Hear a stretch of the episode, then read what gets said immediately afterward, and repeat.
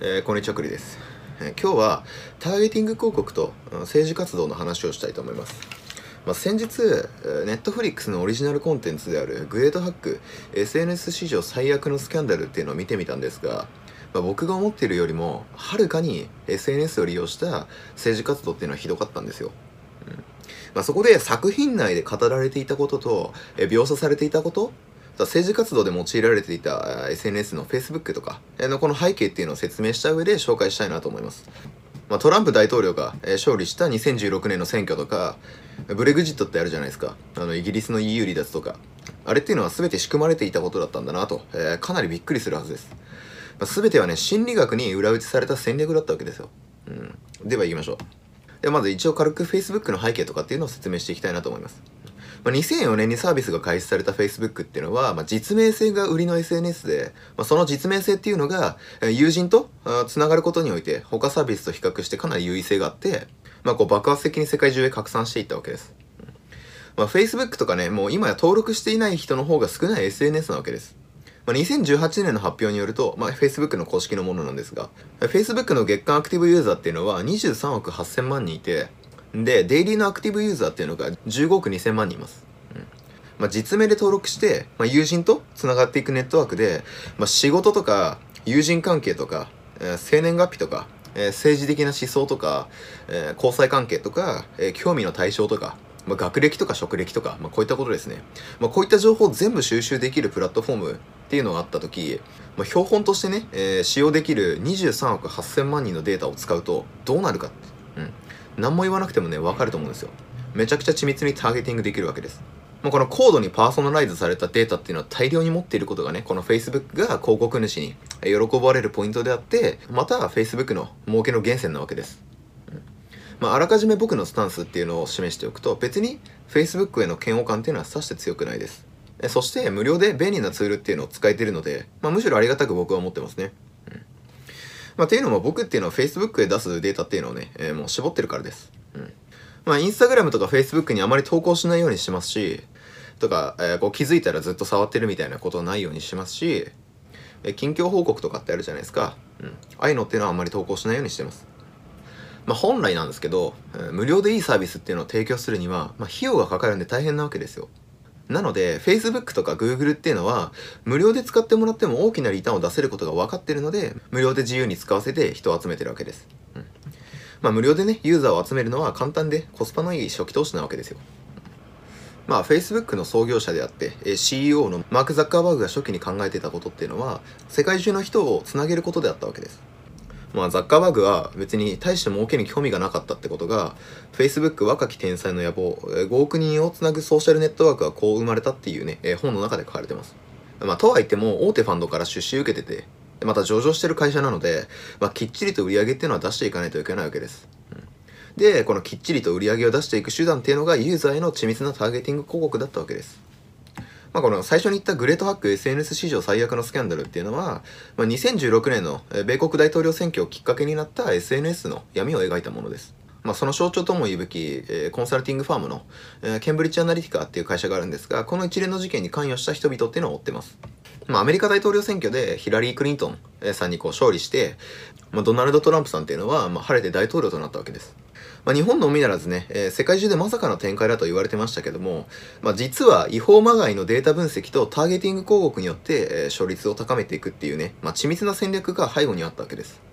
トランプさんは、プロジェクトアラモって名付けられた、シリコンバレーの才能ある100人で構成された、えー、ソーシャルメディアチームっていうのを結成して、まあ、どの地域で、どんな人たちにどんな広告を出して、どんな思考にさせるかっていうのを、えー、こういったことを全部仕組んでました。まあ、トランプさんは米国大統領になる前に、えー、アメリカ人は大体知ってるような億万長者だったわけですよ。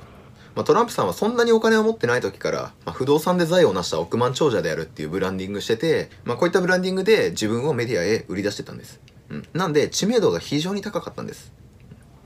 まあ、熱狂の王ドナルド・トランプっていう本ではね、トランプさんがビジネスを始めた頃から、どれだけ有名になるかにかなり力を割いていたことが書かれてます。これすごい面白かったですよ。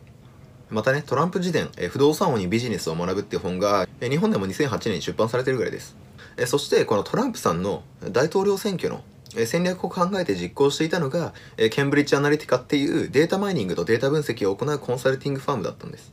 まあ、ケンブリッジアナリティカは、ハイレベルな人工知能っていうのを、駆使して選挙なんかの、大きいイベントの戦略を指揮してました、まあ、自社のデータサーバーにアメリカ人1人当たり5000点のデータを持っててその数は数百万人にも上るよって公表しました、まあ、つまり、えトランプさんの選挙活動が成功した理由っていうのは、えケンブリッジアナリティカと組んで行われた SNS へのターゲティング広告とデータ分析のおかげだったんです。まあ、ケンブリッジアナリティカはワンクリック性格診断っていうね、えー、Facebook を利用したアプリケーションで、ユーザーへ、価値観っていうのを質問して回答させるっていうものを作っていて、これで膨大なデータを集めることで、サイコグラフィックスっていうのをね、こう作成していって、ほぼ本人の性格っていうのを予測できてました。まあ、ワンクリック性格診断だけで数十万人のデータが集まって、正確な心理プロファイルっていうのが作成されてたそうです。うんまあ、ケンブリッジアナリティカが、えー、ターゲットとしてたのは、投票者を決めることができてない人物と、えー、政治へ強い関心があるわけではない人物っていうのをターゲットとしました。こういった人たちっていうのは、意思が確立してないわけです。まあ、意見が揺れていて、えー、コントロールできるユーザーっていうのに正確にターゲティングした動画広告の配信を行っていくわけです。でそうすると行動を促すような広告が配信されるんですが、これは行動は正確に起因して行動は投票に影響するからです。まあ、意見を決めかねている人に選択肢ある情報っていうのを与えると、まあ、何かしら選ぶことができるし、えー、コントロールしやすいわけです。したがって、えー、テクノロジーの利用で政治力に差が出るってことが如実に明らかとなってるわけです。まあ、ケンブリッジアナリティカはブレグジットにも関与していて、ブレグジットはトランプさんの選挙への実験だったわけです。昔からアメリカで有名だったトランプさんっていうのは2016年の選挙の前から立候補をほのめかしてたんですよ。トランプさんの選挙を指揮したスティーブン・バノンっていう方がいるんですが、まあ、この方はケンブリッジアナリティカの役員だったんです。まあ、随分とね、密なコミュニケーションができたと思いますよ。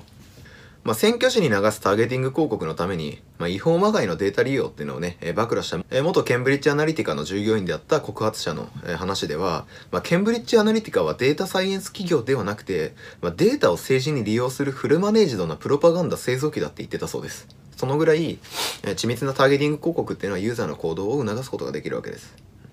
まあ、今や SNS を利用すれば、まあ、民主プロセスである国家の心理っていうのを操れるわけです。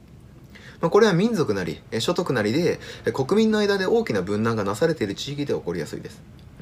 まあ、アメリカってすごい厄介で、民族でもそうですし、まあ、教育レベルとか、所得レベルとか、まあ、こういったあらゆる面で分断が起きてますし、しかも世界を支配する国なんです。まあ、データ分析によって操られていることっていうのを大衆は知らん顔しがちなんですが、まあ、これは自分が感化されやすくてえプライバシーを気にしないことっていうのを認めたくないからだそうです。まあなぜえ世界経済の中でも GAFA って言われるね Google、Apple、Facebook、Amazon が圧倒的に最強なのかっていう理由はデータの価値っていうのが原油の価値を上回ってることからえ人のねあらゆる資産につけ込めることだとえケンブリッジアナリティカの元幹部は述べてます。まあ、このケンブリッジアナリティカの元幹部は以前オバマ大統領の下でソーシャルメディアの運営を行っていた人物でもあります。まあ、この人物曰く、えー、ケンブリッジアナリティカでは意見を変えられそうな人たちを説得可能者と呼んでたそうです。この説得可能者へ、えー、投票を決意させるまで、まあ、望む広告っていうのを配信し続けていくわけですよ。まあ、ブレグジットとか、えー、2016年のアメリカ大統領選挙以外でデータ分析と SNS を駆使した政治活動としてはトリニダード・ドバゴっていうねカリブの国の例が挙げられますトリニダード・ドバゴ、えー、っていう国は、えー、黒人系とインド系っていう人種に分かれてて、まあ、この2つの民族っていうのは仲が悪いんです。で、このインド系の候補者は国を支配したいと考えたわけです。まあ、取った戦略ってめっちゃ面白くて、まあ、黒人系の若者には政治活動を何もするなっていうね、え do so っていう、えー、広告を打って、まあ、ジェスチャーっていうのも覚えさせて、まあ、いその大衆っていうのを一体化させるわけですよ。do so, do so みたいな感じで。一方、インド系の若者には一切広告の配信を行わなくて親と一緒に選挙を行かせるわけです。まあ、行動、まあ、つまりこうジェスチャーっていうのもね、えー、取らせることで、まあ、周りのものにもこう、えー、価値観っていうのを伝播させて、まあ、共同意識を高めることができるわけです。まあ、選挙の結果はもちろんインド系が勝って若者の投票率の差っていうのは40%にもなっていたそうです。他にもマレーシアとかルーマニアとかリトアニアとか、えー、ガーナとかケニアなんかの、えー、こういった数多くの総理とか大統領の選挙をケンブリッジアナリティカは協力してたそうです。まあ、トランプさんの選挙ではね悪党ヒラリーっていう仮想敵っていうのを仕立て上げて、まあ、ミームである画像を、えー、オンラインとね、え掲示板とか SNS にマークわけです。画像がね、拡散されていくとき、作成したもののクレジットっていうのはつけないので、元のコンテンツ作成者をたどることはできなくなっていくわけです。まあ、ミームの内容っていうのは、え悪党ヒラリーを倒せってものです。まあ、仮想敵っていうのを仕立ててみんなで同じことを言わせて同じ行動を取らせると一体感が生まれるわけですよ。えこういった風にしていくと仮想敵への反感っていうのはどんどんどんどん増殖していきます。なのでヒラリーは悪くてトランプはいいっていうこういったねえ極端な発想にできるわけですよ、うん。まあ、ケンブリッジアナリティカはね本社をイギリスへ置いてたんですけども、まあ、ユーザーデータの利用はイギリスにおいて政府の許可を得ない限り違法だったわけです。まあ、ケンブリッジアナリティカはデータマイニングで大衆心理っていうのを操ってましたけど、まあ、ダウンロードを求めていたユーザーへデータを公開してなかったことが犯罪として正式に決定しました。なんですけれども、えケンブリッジアナリティカは倒産することで、え当局からの証拠隠滅を図ったわけです。まあ、テクノロジーの進化っていうのはすごい早くて、まあ、人の理解がとても追いつかないわけですよ。うん。まあ、ケンブリッジアナリティカは倒産しましたけど、同じような企業っていうのはたくさん出てくると思います。まあ、人間が必ず反応する感情っていうのは直感的で刺激的な怒りと恐怖なわけです。まあ、結果的に Facebook はこれらの感情っていうのをね、えー、広告会社が使えるようにしてしまっているわけです。まあ、選挙で極端なことを言うグループっていうのが勝利を収めるとき、まあ、必ず SNS でフェイクニュースっていうのが拡散されます。うん。これは日本でもありましたね。うん。あの人で、あの人ですよ。うん。まあ、刺激的なフェイクニュースとか、え、極端なことを言われた時意見が定まってない大衆っていうのは、まあ、感情的になって、えー、その極端なことを言うグループに投票してしまうわけです。政党とかに、うん、憎悪とか恐怖っていうのは拡散が早くて、えー、人は信じやすいので、まあ、報道のエビデンスっていうのはね確かめづらいわけです、まあ、今や世界中をつなぐ目的だったプラットフォームっていうのはね、えー、兵器と化しました、まあ、すごい面白い事実ですごい重要なことがあります。ま、トランプさんの陣営っていうのは選挙の時590万ドルの広告費を Facebook に使ってます。大体6億円ぐらいですね、うん、多分。対してヒラリーさんの陣営は6万6000ドルだったわけです、この差はね89.4倍にもなるわけです。つまり広告費のかけ方が選挙結果を左右してるわけですよ。これすごい面白いですよね、大衆の心っていうのはね割と簡単に動かせるんだなって僕は実感しましたね。ただし綺麗な方法でかついい方向へ変えるのはかなり難しいなと思います、うん、っていうのも一般消費者っていうのは感情的であって経済合理性では動かないからです。まあ、彼らが反応するのは、まあ、損したくないことだったり恐怖だったり憎悪だったり怒りだったりするわけです。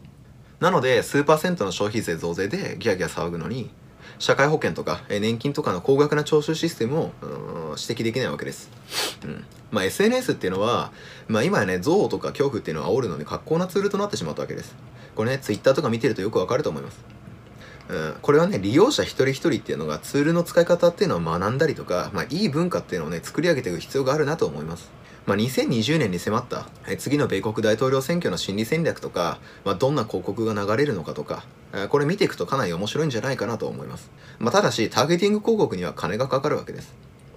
まあ、先ほども言ったように、トランプさんはね、ヒラリーさんの89.4倍もの広告費をかけてます。したがって日本国内でも情勢が荒れた時っていうのは、まあ、感化されやすい人に刺さるね、まあ、過激なことを主張して、まあ、本人が頭いい必要はないんですけども頭がいい人たちっていうのを周囲に抱えた金持ちで有名な人っていうのがね、えー、国のトップになってもおかしくないなと僕は思ってます、うん、え今日はターゲティング広告と政治活動について話してきました。まあいいなと思ったら、えー、高評価とチャンネル登録ぜひよろしくお願いいたします。まあ、他ね、何か話してほしいテーマなんかがありましたら、お気軽にご連絡いただければなと思います。では次回の動画でお会いしましょう。ありがとうございました。